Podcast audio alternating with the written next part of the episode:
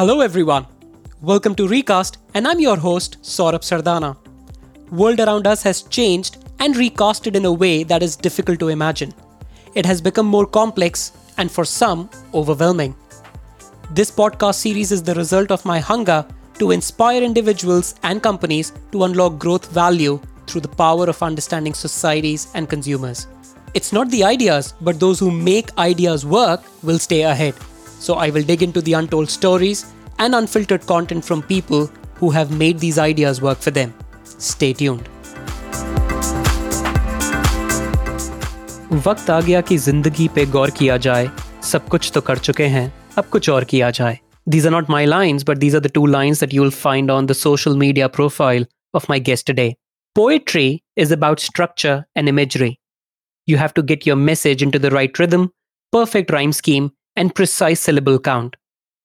Call it his brevity or his ability to paint a scene in just a few words. My guest today has this innate ability to connect and resonate with his listeners. Please welcome Vineet KK and Panchhi, a poet, a storyteller, a communication consultant, a YouTuber, and a filmmaker. Vineet is currently the founder at Word of Mouth Media, which is boutique creative agency with end-to-end digital solutions helping brands tell their story the way it deserves to be told. Thank you, Vineet, for joining me today. Thank you very much for having me on your show. Let's begin this conversation by understanding a little bit about you. I think from what I know, you've had a very interesting sort of career journey. You weren't always on YouTube. I think YouTube is something that has happened more recently. So why don't you, you know, just give us a brief background and then I think we'll sort of take this discussion forward from there. Ah, my background can be divided into two the background that was corporate and the background that you're calling me here for. And the background in corporate is that I worked up the typical ladder, reached the head of HR position, and then finally decided to quit corporate. But what I'm really excited about is the journey in the last 10 years, which is a journey through music and films and writing and corporate communications and communication design, and the latest one, which is Nazms, which are the uh, mild Indian poetry that is going around. But that's really my journey till now. That's very interesting. I will talk about your nazms in a bit, but I think what's what's very interesting for me is the first half, if I just may call that, which is actually your corporate life, and then sort of you know from corporate life coming into communication design. And I think you also mentioned that you were in an HR team. I think you were heading HR, which meant that I think right from the beginning, you had the opportunity to connect with people in a way that I think majority of other departments might not be able to connect. So help us understand that, you know, how did that part of your life sort of helped you in actually the latter part where you started doing a lot of communication design for people? Did you sort of develop that knack to understand people very early on? Let me answer that in two parts. One is anyone who goes into HR should automatically be someone who can communicate really well. Finally, you're dealing with people. Are you dealing with humans? And uh, one needs to understand both the psychology and how is it that people really accept various things that are going to happen in the company. And the better you can communicate, more empathetically you can communicate, the more authentically you can communicate, the better you will be at your job to answer the question, did it help me later? Yeah. I mean, anyone who can communicate authentically anyone who can develop a certain kind of empathy towards people will have a greater chance of succeeding in pretty much everything you do. I don't think it is just about communication. Everyone needs to communicate well. What I do today has a lot to do with the fact that I focused on authentic communication and took that as the hallmark of anything that I'm going to do, which also reflects in my work today. So you mentioned about that, you know, now you, you know, do a lot of nazms. So do explain what actually nazms mean for an international audience, because I think nazm, if I'm not wrong, is an Urdu word. So just explain, you know, what actually nazms are, and we'll talk more about that. I think without getting too technical, and I don't think it's that important to understand what Nazm form of writing in Urdu poetry means, but it basically means a simple way of writing Urdu poetry. It is free flow, it does not have too many boundaries or restrictions, which is why people who just start use that format to express themselves in Urdu poetry. That's what a Nazm is. So I think you used an Urdu word here, which is Nazm. I think there are two more Urdu words that I will use because of which I followed you on YouTube quite religiously. I think your Nazms have a very good connect. And I think the way you picturize and the way you comprehend some of the observations around you, I think, uh, and, and, you know, also with the simplicity with which you would actually, you know, express them sort of, you know, really makes the difference. And hence, I think there are these two words in Urdu. One is called the ada, which I think translates into expression, the way you express, you know, some of the things that you observe around you. And I think the second Urdu word that I've come across is gunj, which I think would translate into resonance. So the way you express actually sort of defines how deeply you would touch your audience's heart right now that's a very scientific way of describing a very artistic process so just help me understand that when you started this journey, where did you really pick? How do you express and you know how do you then sort of resonate with the audience you know that you are sort of working towards or you know that you have in your community? So i don't think we control both. We only control what we are going to say and control how we are going to say it which is the ada and the expression that you spoke about. Uh, we do not control if uh, people will resonate with what you're saying. You do need to like i said earlier uh, if you are authentic and if your expression is something which you uh, have developed over time, the resonance will happen. Let's discuss why resonance doesn't happen. And maybe that would kind of clarify what then finally resonates with people. We started by saying uh, you're talking to people. We are not talking to strategies. We are not talking to processes. We are not talking to robots. And when you're appealing to the heart, whether we like it or not, one can decipher the difference between authentic and unauthentic expression, the difference between authentic and unauthentic content. And most people would resonate with something that they can put their own credibility on. To me, very good sign of when people resonate is when they start to share what you're saying. To share something on social media is probably the highest level at which anyone operates. You know, you're putting your own credibility when you're sharing something and saying, "Hey, I'd like you to see what I have seen." Which means you know it is not just something that i saw it's also something i'd like you to know that i'm happy to share. That to me is resonance. And that's what i've always in fact told my team to look at if there is one metric that they should look at is you know whether people are sharing your content. And to me really so the answer is stick to your expression stick to the authentic way of saying whatever you're going to say. Use language and i think that is something we should also talk about how to use simpler language to say and why simplicity is more authentic than trying to complicate language and then it would resonate automatically. So, Vineet, uh, that's very interesting because we all live in a very different world today, right? I mean, it's a different matter to sit in a living room and strike a conversation with a group of friends who would know you really well versus sort of using language, using ideas, and sort of, you know, broadcasting that on your a social media handle or you know on, on on like any of the social media platforms.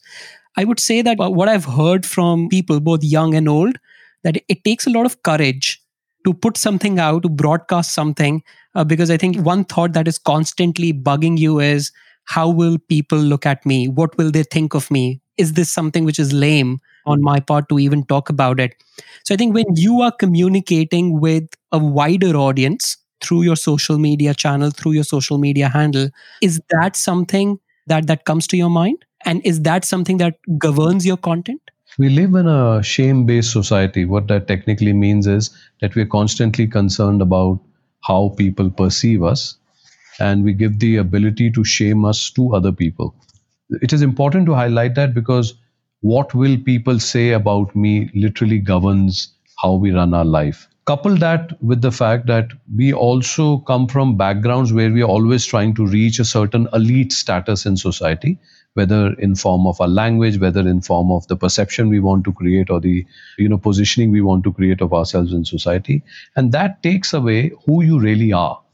For example even when we started this interview we were talking about what i have done and what you've done not about who you are or who i am. And why i bring that out is because if my stint in corporate and my current role as somebody who writes is what precedes everything that I am, then it's a challenge which is constantly going to be. So, what, what are you going to do as a communicator? One, you're going to ask yourself if it's important for us to take an authentic stand, which means I am going to lower the knob which says, What will people say? People will say, you know, what they want to say, irrespective of whether you're doing good work or not and you can only manage so much of what people say but for example if i was a brand and i had to be sold in a certain way I, I would manage that. That is why PR departments and marketing departments exist. But after a while, whoever you are, if your branding and your marketing and your PR can be closest to that and aligns with that so closely that people don't see the difference between what you do and who you are, I think that really, in that zone, is where the answers lie. Really, that's where I'm coming from. I've stopped giving too much attention to what will people say. As a habit for example when i put out content i'm not looking at how many people liked it or commented. I mean if they comment it's great. If they don't comment that's fine too. The fact is that i'd like to say something and i'm saying something which is legal and is authentic and as long as it works. The good thing is people do recognize authentic content and they do come back and say they relate to it. Uh, we also have to think of especially in cases like me the audience that we originally made the content for thinking that they would like it might not. But you would be surprised with the number of people who start to become your audience because you didn't know they existed.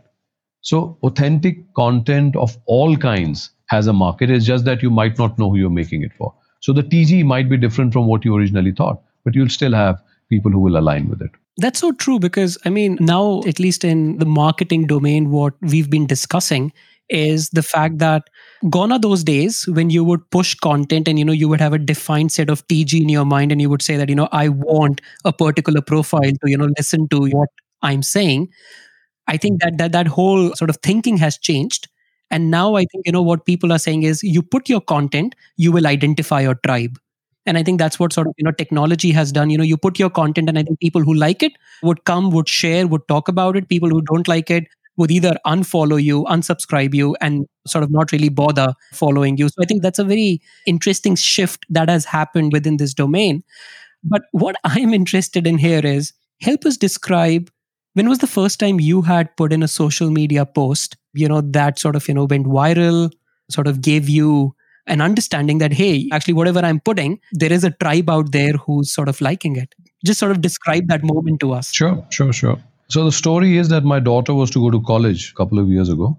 And uh, like every good parent, uh, I was trying to prepare her to fill the right kind of forms and send the right kind of content. And she's an artist herself. Uh, she paints and she sings. And I was encouraging her to record something and paint something and send it to the colleges as part of her portfolio. So it's easy for them to give her the right kind of courses. And in that entire conversation, I ended up saying, if you're really good at something, why don't you put it out? And why are you not sure of doing it? And she said, you know what? You're saying it, but you are good at so many things and you keep claiming to, you should walk the talk. And that's how it started. So just to kind of wriggle out of that situation over the next few days, I recorded one of the poems and I put it on my social just to prove to her that I'm the right kind of dad and I'm walking the talk and I'm leading by example. I sent it out on Facebook. I sent it out to maybe 40, 50 friends to say, look, this is what I've done. And lo and behold, uh, I don't know how it reached Mr. Amitabh Bachchan, who's, uh, well, India's biggest superstar even now. And he happened to share it on his social. And suddenly I had loads of comments on my profile, friend requests of all kind. I mean, he has 30 million followers, right? So uh, even if he was to sneeze, he would send a few my way. Uh, that's how it started. Then the next day I woke up to about 2000 friend requests and I said there must be something wrong with the algorithm on Facebook because I mean how can anyone have yesterday there were none and today there are 2000 nevertheless I asked the office to check what happened and they said look Mr Amitabh Bachchan had shared your post. I was again surprised because why would someone pick up you know very simple poem that came from nowhere? And on inquiring especially people who've uh, been constructive uh, critiques of mine. He said, look, what is happening is that you're writing in the language of the people and you're writing about what matters. Typically, what happens in poetry is that we are very elitist about it. We write in the right kind of process, the right kind of rules are followed of meter and weight and rhyme, and you've kind of left all that. And I said, look, I don't know how to write, so I'm writing what I can, and I've not been trained. And what I heard is maybe that's what's exactly is working. So, simple poetry, going out, talking to people in the language that they understand and speak on a daily basis is what finally worked for me. And um, I think it's now uh, popular enough. I, I, get a lot of work based on that. So, I'm sure uh, somebody's noticing. Vineet, that's a very, very interesting and, and fascinating story. I think, you know, there are a lot of similarities that I find with what you know we do you know within our industry. So we come from the insights world and i think our job is to understand consumer behavior and then sort of synthesize all of that information and then inform a brand either through storytelling or through powerpoint decks you know or through you know visualizations in terms of you know how their customer is looking how they are behaving how they're talking about their brand so that marketing folks can take sort of relevant decisions regarding their action plans i think poets are also the same i think you would observe you would observe people and you know you would synthesize a lot of that information and you know you would communicate that in very simple easy sort of relatable terminology so that it impacts and it hits and it reaches our heart. So that's the similarity bit. However, there is one big difference. I think folks like me who come from, you know, marketing science background, we are always in search for a eureka moment, right? Something about consumer behavior that nobody else realized but I did, I think gives us a lot of kick. Versus a poet who would say that my last poem wasn't even good enough. I want to do better. So I think I've typically found poets to be very humble in my opinion whereas i think you know we in in marketing science field you know are always looking for that next big break right so there are similarities, there are very different approaches. How do you look at it? Because I think you would have come across a lot of marketing professionals. You work for brands. How do you interact with them? Because I think you have a very artistic way of approaching. Whereas I think like a CMO or, or, or like a chief marketing officer just might come in with a very scientific approach and say that this is how we have to curate or create content. How do you solve those kind of conflicts? I've had the fortune of working with variety of CMOs because we do a lot of content and I uh, on the side make films and jingles and write for advertising. I know the struggles that marketing folks also go through. And I think what has happened is that part of the reason that marketing folks haven't had a chance to really understand their own customers is because we still sit out of offices and as cliched as it sounds, every marketer should first be on the field, right? And if you haven't had a lot of time that you spent with your customer, you will not get a few things at all. Having said that, the challenge of marketing today also is where to put the money. So when you do not know exactly where to put it, you put it where it seems most obvious, which is why uh, you'd rather go after things that you've tried and tested and may or may not have worked, but at least you know you're safe in terms of reporting that I put my money there because. I'll tell you what has changed, especially during COVID, is that when everything shut, so did marketing budgets. They're coming back a little bit, but that is when a lot of marketeers were challenged to think of ways by which they could still approach their constituents. And I've seen some marketers do really well and some marketers have no clue. And the difference between those two are, are the guys who said, with limited budgets, I need to now stop thinking of whether I'm going to win, win creative awards. I'm going to align myself completely to the bottom line of the company and start to tell my CEO that marketing finally is aligned to the extent where I'd like to push sales. That I think needs to change. I'll tell you my biggest struggle with uh, agencies and marketers. Whenever people come up with a great idea, especially in marketing organizations, their mind is on trying to create something creative. Whilst if you're a true marketer, to my sense, you should really be saying, is this going to help sell my product or service more? And I think that is where the critical difference still lies.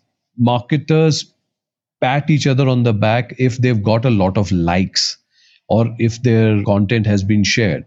And I think we should go a step further and say, did it help sell the product? Because if it didn't help sell the product, even if you won a few awards, it's the same fraternity, acknowledging the same fraternity, patting each other, and that doesn't work for us anymore. I'll give you an example for a very small budget, we created 10 small Nazms for a brand called Car Dekho in India, out of which four Nazms went viral. Now, to be able to get anything viral, people put so much money behind it. I mean, it's not crazy. And even then, you don't have organic viral ability you have money being put, which is why you have millions of views, and everyone puts money behind content. And here is, you know, this chap, Gaurav, who said this is when people really need hope. Instead of worrying about trying to sell cars at this time, I would, from the brand, just send the message out that you shouldn't worry, COVID is okay, but we'll figure out a way to come out. And that I think is great marketing because suddenly the brand is something that everyone recognizes, not just here, but I think they're, I don't know if it impacted their bottom line immediately, but it definitely impacted their brand. So if they were to go and do an IPO right now, a lot of people would suddenly know car dekho. So, you know, I think that's where aligning yourself completely to the bottom line should come for marketers. You've made a very interesting observation there. I think you spoke about that now we have uh, so many choices, right? Where to market our brand. You know, there are multiple platforms on which you can go and sort of invest and start broadcasting about your message, your story. But what I find very unique about you, Vineet, here is there are three things in marketing. You know, there is a medium, there is a message, and then there is a messenger while I think the whole marketing fraternity is too much focused on what kind of message should we put out there and on what kind of medium we should be on, I just find that if you invest in the messenger, I think the other two things are sort of insignificant because I mean, like you said, that if it's an authentic conversation, if it's an authentic content, getting delivered by messenger in the way that it touches people's hearts, then medium and message though they are relevant but it'll not become very significant in terms of you know marketing plan. Do you ever look at yourself as a messenger and uh, do you sort of you know worry less about the medium and the message? Or you are very holistic when you are planning your creative content? No, I think we'll have to take it case by case, but just from 10,000 feet, I think that all three are still important. The message is important because that's where content originates from media is important because irrespective of you know who the messenger is it still needs to go through that. And the messenger is important but uh, we'll have to take it with a pinch of salt. I'll give you an example. For example if i was to write a poem and the media being the same across if it was read by anyone else you know with the same screen presence and the same delivery which is hundreds and hundreds of people in india an actor could have done it I think the message would have still gone. So, what am I trying to say? I think it's a mix of we do need to focus on the message and the authenticity of the message. The content definitely needs to be grounded well in what you're trying to say. Two, we can't really figure out which media to use anymore. For example, what we do is we put it everywhere. And sometimes the predictability of which one will work does not matter. Another case in point is a lot of people tell me, you know, you should really publicize your YouTube channel instead of putting it on WhatsApp because you can't measure WhatsApp. Now, the problem is WhatsApp is so much more effective. Just because we can't measure it and because measurement is what will fill our Excel sheets and our PowerPoints doesn't mean it's not effective. It just means that we are avoiding a media uh, because we have nothing to report. Now, anecdotally you could tell your boss that it's been circulating. I've received it from five groups. But because you really can't put a number and prove that it happened you'd rather go with something which is not effective. That i think is something that uh, people need to sit together and say hey are we trying to make sure that the metric and the dashboard is right or are we really trying to be effective? On the messenger i think it's important that for example what works for me is because i write the content and i deliver it there is no kind of loss of signal between the two but it could have been done by anyone else. So I think all three the message, the messenger, and the media play a critical role. And i would say each of those still need to be uh, looked at. Okay. Vinny in like last six odd months we've seen that you've released a lot of videos. And i think we know that especially during covid i think video content has exploded. I mean it was already exploding but now i think it is at a scale which is even unimaginable you i think have sort of you know really mastered the art of standing in front of a camera which i think most of the business leaders now will have to do. I mean right now even we are sort of having this conversation you know through through a webcam. Help me understand what is your take on the future of video content. Do you think that people will have to get trained you know if they have to sort of look better in front of camera because it's not everybody's cup of tea. The angles matter how you speak matters lighting matters. And i don't think that businesses are yet thinking in that direction. They will still rely on different production agencies creative agencies to build their content. So how do you see this whole trajectory? Do you see that's going to change? Is that going to be in demand in next 5 years? What's your take so, like we learned PowerPoint presentations 25 years ago, we'll all have to learn to use the camera and write for the camera and deliver on camera. There's no choice. In fact, we haven't had that choice for the last almost six, seven years. It's just that we haven't kind of woken up to that fact. Leaders who have become more camera friendly are more available to their people because not everyone is at the same place. So, literally a no brainer now. MBA schools need to put that in their curriculum and a corporate needs to put that as part of their training programs for young leaders and for middle management to and leaders at the top definitely need to have this skill. There's no choice. So that's really the answer. I mean everyone needs it now. So help us understand how is it different? I mean i think you used a very interesting phrase write for camera deliver for camera. I mean how hmm. do you do that? What is the difference? Why sure. can't i just write and stand in front sure. of a camera and deliver? What's so, so unique so about the critical that? critical difference is that when you're growing up in corporate or anywhere else as a leader you're taught to address people who are probably in front of you addressing an audience in front of you has very different dynamics. We've mastered it. If you are a leader and you've been in corporate for some time, you would have had an opportunity to address people, smaller groups, larger groups, town halls, large annual meetings, whatever. Uh, so you get used to a certain format. You can look at people. We were taught to, there are multiple people in a room, look left, look right, try and look into the eyes of people, scan the room, those kind of things. And those have become inherent to us. Similarly, when you're going to now deliver your message on camera, you need to be sure about the fact that you are not going to get feedback from the audience and you have to presume that the audience exists and they're going to listen to you. Live audience, you can get away with a lot of things. Here, people can replay it and they can go back to a certain second and say, this is where the person went wrong. So you got to be more cautious. You got to understand that when you, even the best of us, when we look into the camera and start talking, we feel a little nervous. We're not trained for it. It requires a certain setting because A is going to be populated everywhere. It's not like people are going to watch and go away. So inherently, being on camera is a little bit of a show which means you'll have to write properly, you'll have to dress properly, uh, you'll have to deliver properly, you'll have to edit properly, the lighting in the room has to be right, the background has to be right.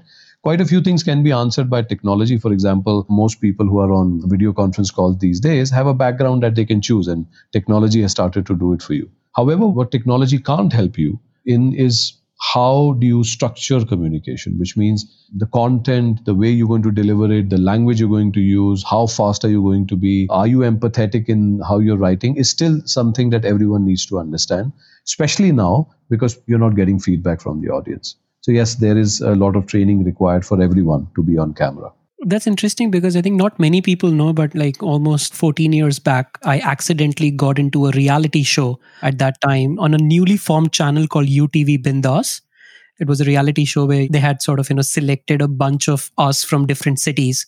And, you know, we were taken to Bombay and it was Roshan Abbas's company, you know, who was actually managing the production, right?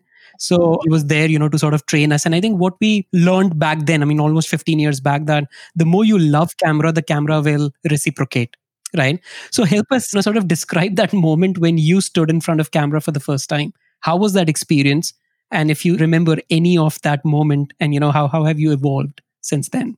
So I won't still say that I'm very camera friendly. I still miss a beat before uh, starting any new recording. But if you can break it down into a process, it does help immensely. For example, little things like a teleprompter will help you not try and remember everything, but deliver what you've written rather than trying to prove that you can remember. It's not a memory game anymore. It's really about what you want to say. One should use that.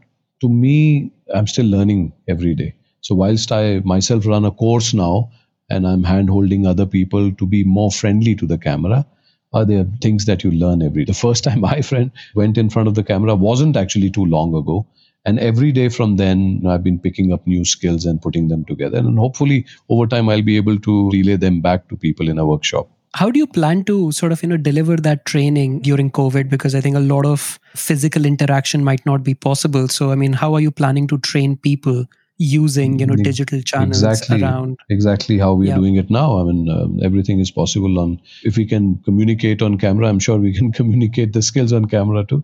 But on a more serious note i think there are three or four different classes to which we are delivering. One is very senior leaders. Some of them don't even want to let people know that they've been trained. So that's a very one to one still on camera. We are trying to do workshops between you know 8 to 10 people in a workshop over a couple of weeks when we give them assignments they come back and you know we see skill improvement in terms of delivering on camera and then we are also trying to do online courses which people can buy for $20 coursera kind of you know courses coursera kind of courses Vineet, I think in our conversation, so I think we will come to like one of your nazms. I think we'll we will not let you go without you sort of reciting a few nazms for us and our audiences. But I think before I sort of get to that, because I think that will be a good closure to our discussion, you've used the word empathy in this discussion. And I think this is one term that gets used within marketing circles quite frequently and quite widely. Everybody's talking about customer empathy.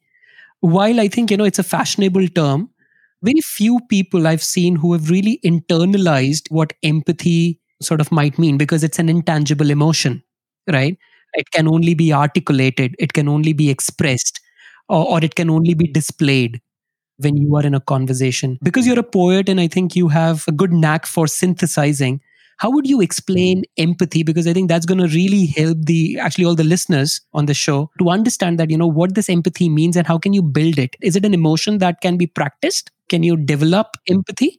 Or is this something that you're born with and either you have it or you don't have it? So just help us explain that a little bit more, more from a poet's standpoint. Well, I can say it from my standpoint, which will be both the poet and somebody who's exposed to marketing. I would link it back to basic family values. I don't think empathy is any different. It's just that when we are in offices, we tend to think that what we feel at home is supposed to be different from what we feel at office. I think if you could look at your customer as family, if you could look at their success as yours, and I use the term authenticity way more than I use the term empathy. I think authentic kindness and not a displayed kindness to me is empathy.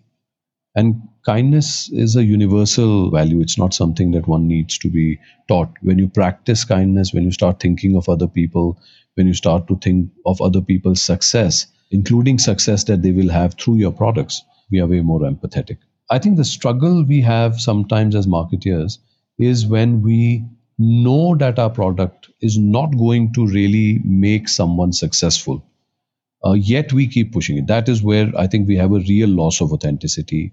Otherwise, if you know and if you believe in your product, it's very simple. It's easy for us to go and tell our customers exactly what they can expect and be very authentic about it. So to me, empathy is exactly what would you you would have done with your siblings. You care for them, you care for your customers. You will stand by your siblings, you will stand by your customers. You're going to tell your siblings exactly what you're offering and you're going to tell your customers exactly what you're offering. You can do it in creative ways, but the bedrock of that is that you care, that you that you're kind to your customers. That's where uh, empathy for me comes. That's a very lovely way to you know sort of what empathy means. Okay, so I think uh, we've sort of you know reached right at the end of this discussion.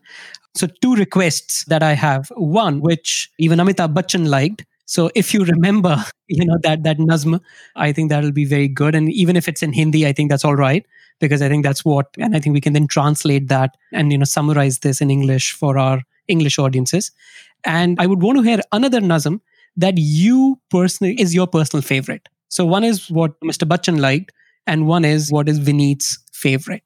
Sure, both of both both are um, in Hindustani. So I'm not sure what your audience is, but let's do it one by one. So I'm going to um, do Safed Kameezein, which is actually the first one, probably the second one I wrote, the one that Mr. Bachchan liked and shared. And here it goes, Mulaiza Farmaiye. Mulaiza Farmaiye means, well, take pleasure off. So you could say, Irshad. or something Irshad.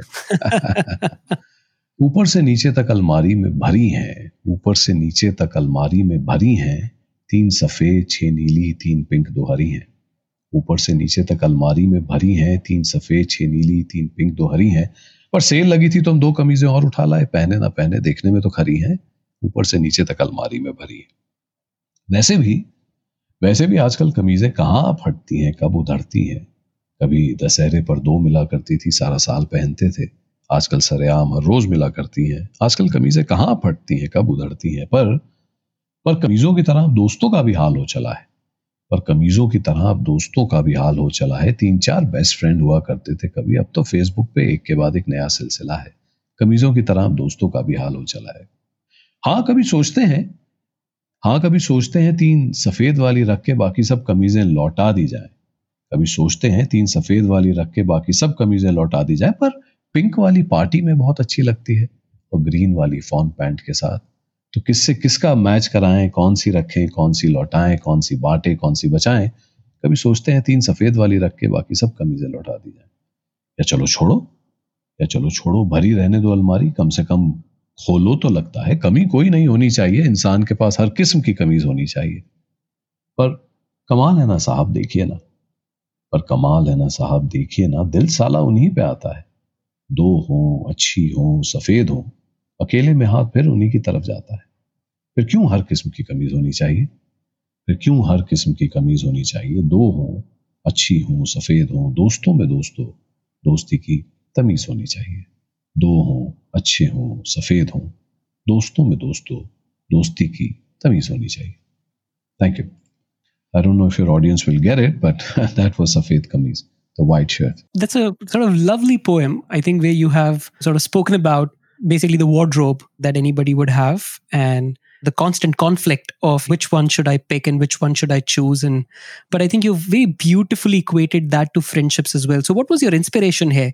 I mean, you you started writing this, you know, keeping your friends in mind, or it was just the thought that came and you thought that, you know, I have to pen it down. I was with a friend who'd um, had a medical emergency and I was attending to him. And whilst he was in bed uh, recovering, I started to look at Facebook and I realized that if I had an emergency like that, I would probably have two people that I can call out of the many thousands on my Facebook. And that's where it came from. Uh, the thought wow. uh, was, you know, who do you really reach out to when you need friends? And that's that's what I call white shirt as Safed Kameez. Excellent. I mean, I think I think the message is very clear. You know, quality over quantity, and I think that's very relevant in these times. That's excellent. Waiting for the next one. I think the next one, rather than reading a Nazm, I'll read a translation I did of Rudyard Kipling's If. Part yep. of what we've been trying to do here is to get good poetry to reach people who do not understand the Queen's language, which is a lot mm-hmm. of people in India, and especially the schools in our area. This a lot of people would have read this. It's If by Rudyard Kipling. If you can keep your head when all about you are losing theirs and blaming it to you. मैं उसका आपको हिंदी रूपांतर सुनाता हूँ. It goes के तुम खुद को अगर संभाल सको जब सब खराब होने लगे। हर जुर्म तुम्हारे सर करके हर एक बेताब होने लगे। जब कोई ना तुम पर यकीन करे, बस खुद पर यकीन तुम्हारा हो और न यकीन करने वाला भी तुमको रोज गवारा हो। जब इंतज़ार करना पड़े। जब इंतज़ार करना पड़े, तुम इंतज़ार से थको नहीं। जब झूठ तुम्हारे बारे हो, पर झूठ तुम कभी बको नहीं। जब नफरत तुमसे की जाए, पर तुम नफरत से दूर रहो। ना बड़ा चलन, ना बड़ी बात तुम करने को मजबूर रहो। जब ख्वाब देखकर तुम अपने ख्वाबों की गुलामी छोड़ सको, हर सोच को अपनी जब चाहे, जिस दिशा में चाहे, मोड़ सको। जब समझ सको कि हार और जी दोनों फरेब हैं, झूठे हैं, जब हार और जी तुम्हारे दिल से जाने कब से छूटे हैं। जब समझ सको, सच को लेकर कुछ भी ये लोग बना देंगे, सच की तारों को उलझाकर एक नया सजाल बिछा देंगे। जिन पर एक उम्र गुजारी थी, हर चीज़ अगर वो टूटी हो, उनको फिर से बनाने की वो सोच ना तुमसे छूटी हो। जो कुछ जीता है आज तलक, एक दाव पे अगर तुम हार सको, शुरुआत से फिर से खेल सको, जो जीता हार पे वार सको। जब टूट चुके हो अंदर से, पर कदम तुम्हारे रुके नहीं, आवाज़ अगर ये आती हो, हम थके हैं, पर हम झुके नहीं।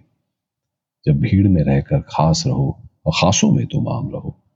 ना यारों से ही चोट लगे, ना दुश्मन से आसान ना हो। हर शय का जब शुमार ना हो, हर शय का जब शुमार ना हो, गिनती से इतना प्यार ना हो, हर पल, हर लम्हा चल पाहो, एक मिनट से जब बेकार ना हो।